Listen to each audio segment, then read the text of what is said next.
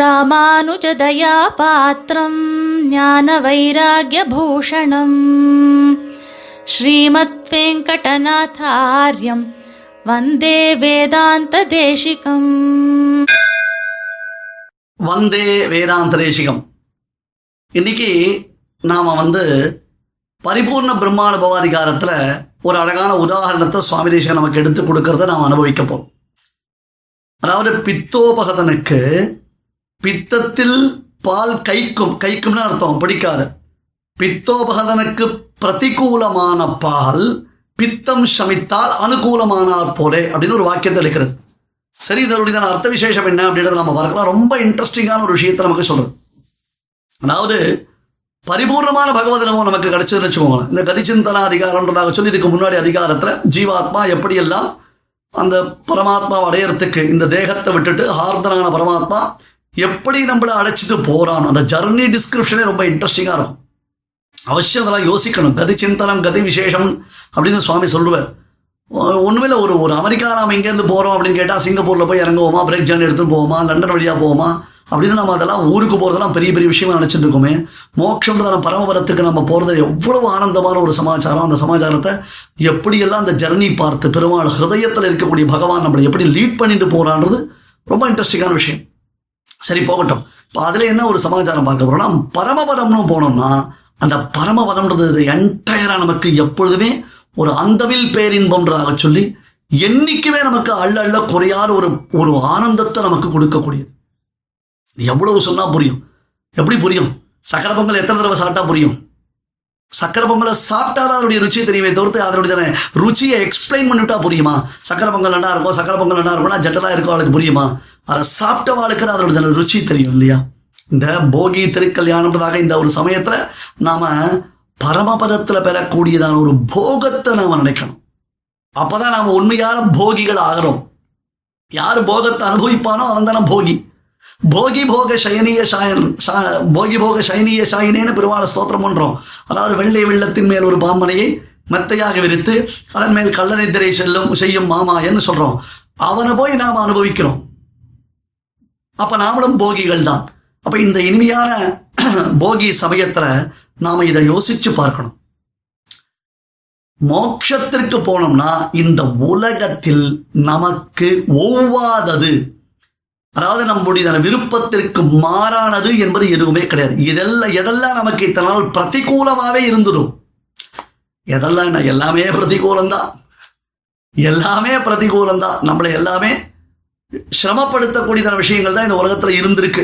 But நாம் என்னமோ அதை பெரிய உசத்தியாக நினச்சிண்டு அது ரொம்ப விசேஷமாக நாம் கொண்டாடிட்டு இருக்கோம். நம்ம மோட்சத்திற்கு போனோம்னா நமக்கு அந்த பேரின்பத்தை அனுபவிக்கும் பொழுது எந்த விஷயங்கள் எந்த விசேஷங்கள்லாம் துக்கத்தை அளித்தனவோ அந்த துக்கம் நீங்கி இப்பொழுது பரம சுகம் உண்டாகிறது.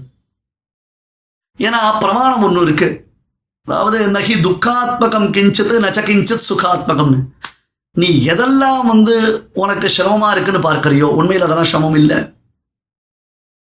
அது வஸ்துகத தோஷம் இல்லை. இப்போ இன்னைக்கு மார்கழி மாதம், ஹேமந்த ருத்து, கொஞ்சம் குளிருது. இந்த சமயத்தில் யாராவது ஃபேன் போட்டுப்போமா, ஏசி போட்டுப்போமா? ஃபேனே போட்டுக்க மாட்டோம். அப்புறம் தானே ஏசி பற்றி பேசுவோம். ஃபேனே கூட என்ன பண்ணுவோம், சார் 3 போடுங்க சுவாமி, 2 போடுங்க சுவாமி, ரொம்ப குளிருது, 4 போடாதீங்க, 5 போடாதீங்கன்னு சொல்லி அதை குறைச்சி வச்சுக்கிறோம். இதே வெயில் காலம் வந்துடுச்சு, சரியான வெயில் அடிக்கிறது, பளிச்சுன்னு அடிக்கிறது. பங்குனி வெயில், சித்திர வைகாசி வெயில் அப்படி அடிக்கிறது. காந்தார மத்திய பதவீஷு நகம் பச்சாசு அப்படின்னு போஜமாக கவி அப்படின்னு விரலுக்கு மேலே சூடும். தேவபெருமாள் 5வது சோத்துக்கு போகிற மாதிரி ஒரு ஃபீல் வச்சுக்கோங்களேன். தேவபெருமானுடைய 5வது சோத்துக்கு அனுயாத்திரை பண்ணுற மாதிரி ஒரு சந்தர்ப்பம்னு வச்சுக்கோங்களேன். அந்த மாதிரி ஒரு சமயத்தில் இவனுக்கு 12 டன் ஏசி போட்டால் கூட போராது. 12 டன் ஏசி போட்டால் கூட ஐயோயோ போறவே இல்லை, வெயில் தாங்கலை, தாபம் தாங்கலைன்னா. இப்போ இந்த குளிர்காலத்தில் அந்த ஏசி, அதற்கு ஃபேன், அந்த காற்று வரக்கூடியதான ஏதோ ஒரு சாதனம், அந்த சாதனம் உனக்கு பிரதிபந்தகமாக இருந்தது. அதே வெயில் காலத்தில் அந்த சாதனம் உனக்கு ரொம்ப அனுகூலமாகுது. இன்னும் அதே இல்லை, இப்படி வச்சுக்கோங்க, இந்த வெயில் காலத்தில் ஒருத்தருக்கு குளிர் ஜுரம் வந்துடுச்சு, வருமோ இல்லையோ? பாசிபிலிட்டிஸ் உண்டு இல்லையோ? வெயில் காலத்தில் ஒருத்தருக்கு குளிர் ஜுரம் வந்துடுச்சு. அப்போ அவனை போய் ஏன்னா நேற்று வரலாம் வெயிலில் வந்து 2 டன் ஏசி 12 ஏசி போட்டுட்டியே, இப்போ உனக்கு ஏசி போட்டணும். ஐயோ வேண்டாம், எனக்கு 4 கம்பளி கொடுணும். என்னடா வெளில 50 டிகிரி ஃபாரன்ஹீட்டில் வந்து வெயில் அடிக்கிறது, இப்போ போய் கம்பளி கேட்குறேன், எனக்கு குளிருது, என்னால் தாங்க முடியலன்றான். இப்போ வெயில் வெயிலாக தான் இருக்குது, மழை மழையாக தான் இருக்குது, ஃபேன் ஃபேனாக தான் இருக்குது, ஏசி ஏசியாக தான் இருக்குது. ஆனால் உனக்குத்தான் அது உன்னுடைய அனுபவத்திற்கு மாறுபடுகிறது. திடீர்னு சுகத்தை கொடுக்கறது, திடீர்னு துக்கத்தை கொடுக்கறது. அப்ப நீ ஆராய்ந்து பார்த்தாயானால் இது அந்த பொருளினுடைய தோஷம் இல்லை. ஃபேன்ல ஒரே மாதிரி தான் காத்து வருது, ஏசியில ஒரே மாதிரி தான் கூலிங் வருது, ஆனால் அது அந்த பொருளினுடைய தோஷம் இல்லை. பின்ன யாருடைய தோஷம், எங்கே இருந்து இந்த தோஷம் வந்ததுன்னு கேட்டா, சுவாமி நம்முடைய கர்மாக்களுக்கு ஏற்றாற் போலே உண்டாகக்கூடியதான தோஷங்கள், அனுபவங்கள். சுகமான ஒரு கர்ம வினையை அனுபவிக்கும் பொழுது நமக்கு அது அனுகூலமாக தோற்றுகிறது. துக்கமான ஒரு கர்ம வினையை அனுபவிக்கும் பொழுது அதுவே அத்தியந்த பிரதிகூலம். பிரதிகூலம்னு அர்த்தம் நமக்கு விரும்ப முடியாத, நாம விரும்பாதது மட்டும் இல்லை, நம்ம ரொம்ப சிரமப்படுத்தக்கூடியது அப்படின்னு நாம இதை புரிஞ்சுக்கணும். சரியா போச்சா? இப்ப இந்த உலகத்துல இதுக்கு திரிகுணான்னு பேரு. பிரகிருதி மண்டலத்துக்கு சத்துவம், ரஜஸ், தமஸ் சைக்கிளிங்ல இருக்கும், ரொட்டேஷன்ல இருக்கும், சுத்தி சுத்தி சுத்தி வந்துட்டு இருக்கும். அந்த சத்துவம் ரஜஸ் தமஸ் மாறி மாறி வந்துட்டு இருக்கு. அது கர்மாக்களின் படியாக சுற்றி சுற்றி வருது. அப்போ உனக்கு சுகதுக்கங்கள் உண்டாகின்றன. வேற இதையே நாம சுத்த சத்துவமயமான பரமபதத்திற்கு போயிட்டோம்னு வச்சுக்கோங்க, அற்புதமான பரமபதம். அப்படி போய் எம்பெருவான போய் என்ஜாய் பண்ணிட்டு இருக்கோம், பெருமாள் மடியில போய் உட்கார்ந்துட்டு இருக்கோம். மதிமுகம் அடந்தையர்னு அந்த பிராட்டிகள்லாம் வந்து நம்முடைய ரிசப்ஷன் நமக்கு வந்து அழைச்சின்னு போறா, இதில் அழைச்சின்னு போறா, நம்மளை ரிசீவ் பண்றா. அந்த மாதிரி பரமபதத்துக்கு போனோம்னா இதுவரையிலும் எந்த பிரகிருதி நமக்கு பிரதிபந்தகமாக பிரதிகூலமாக இருந்ததோ, நம்மை துன்புறுத்தியதோ, நம்மை சிரமப்படுத்தியதோ, அதே பிரகிருதி இப்போ ஆனந்தத்தை கொடுக்கக்கூடியதாகிறது. எப்படி அப்படின்னு கேட்டார். பித்தம் ஒருத்தனுக்கு பயங்கர பித்தம், பித்தம் தலைக்கேறி இருக்கு, அதுக்கு என்னடா வைத்தியம்னார். வைத்தியர் சொன்னார், டெய்லி பால் சாப்பிடுனார். பாலா? ஐயோ, அது கிட்ட வந்தாலே எனக்கு பிடிக்கல, அது வாசனையே பிடிக்கல அப்படின்னா பித்தோபகதனுக்கு பால் கைக்குமா போலே. பித்தம் பிடிச்சவனுக்கு பால் பிடிக்கவே பிடிக்காது. ஆனால் அந்த பால் தான் பித்தத்துக்கு வைத்தியம். சரியா போச்சு? ரைட்டா? இப்ப பித்தத்துல இருந்தவனுக்கு பால் பிடிக்கல, வாண்டவே வானான்ட்டான், எல்லாம் சரியா போயிடுத்து, பித்தம்லாம் தெளிஞ்சு கொடுத்து பரம சௌக்கியமாயிட்டான். ஒரு 2 மாசம் 3 மாசம் கழிச்சு பெருமாள் பங்குனி உத்திரத்துக்கு ராத்திரி சயனத்துக்கு நல்ல குழம்பு பால், நல்லா பாதாம் பிஸ்தாலாம் போட்டு அரைச்சி போட்டு குங்குமப்பூலாம் போட்டு பிரமாதமாக அப்படி குழம்பு பால் கொண்டு வந்து கொடுத்தா அவன் என்ன பண்ணுறான், ஒரு பெரிய சொம்பு இருந்தால் கூட சாப்பிட்றேன்னு சொல்கிறான்.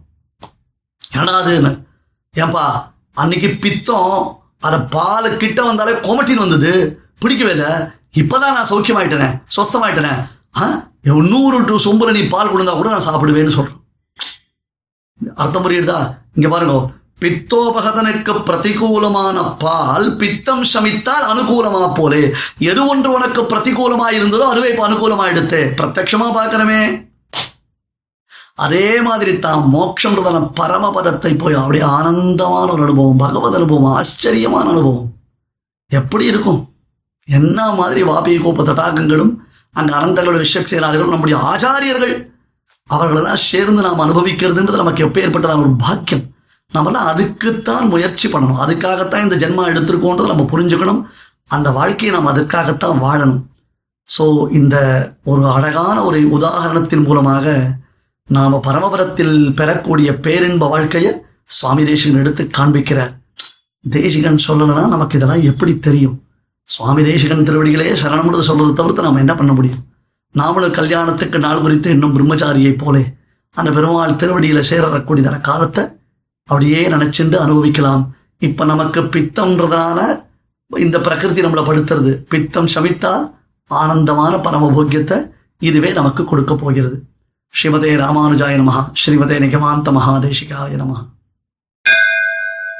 கவிதார்க்கிக சிம்ஹாய கல்யாண குணசாலினே ஸ்ரீமதே வெங்கடேஷாய வேதாந்த குரவே நமஹ.